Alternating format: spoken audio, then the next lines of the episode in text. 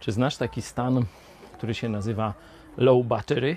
Tak przynajmniej między sobą mówimy, kiedy jesteśmy już tak skrajnie wyczerpani. Jeszcze się ruszamy, ale już coraz wolniej, bez wielkich refleksji, bez uczuć. Już niedługo ci się wydaje, że staniesz i nic nie zrobisz, tak jak no, pojazd zasi- zasilany elektrycznie po tym ostrzeżeniu low battery. Jak widzicie, udało mi się szczęśliwie dojechać na zjazd, na obóz chrześcijan. Tam już płonie ognisko.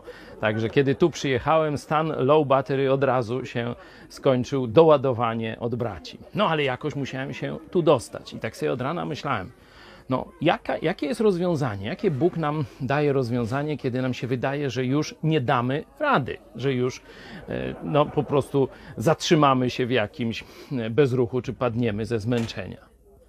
Kiedy Jezus żegnał się ze swoimi apostołami, powiedział im dwie rzeczy.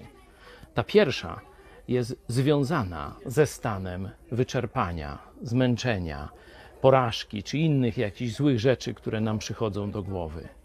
Powiedział: Oto ja jestem z wami.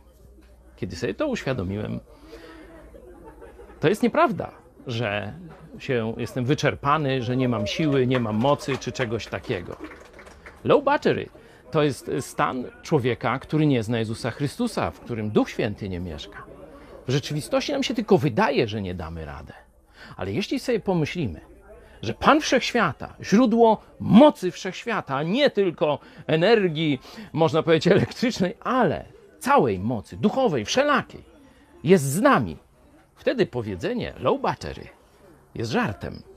Możemy śmiało iść naprzód. Dlaczego? Bo Jezus jest z nami.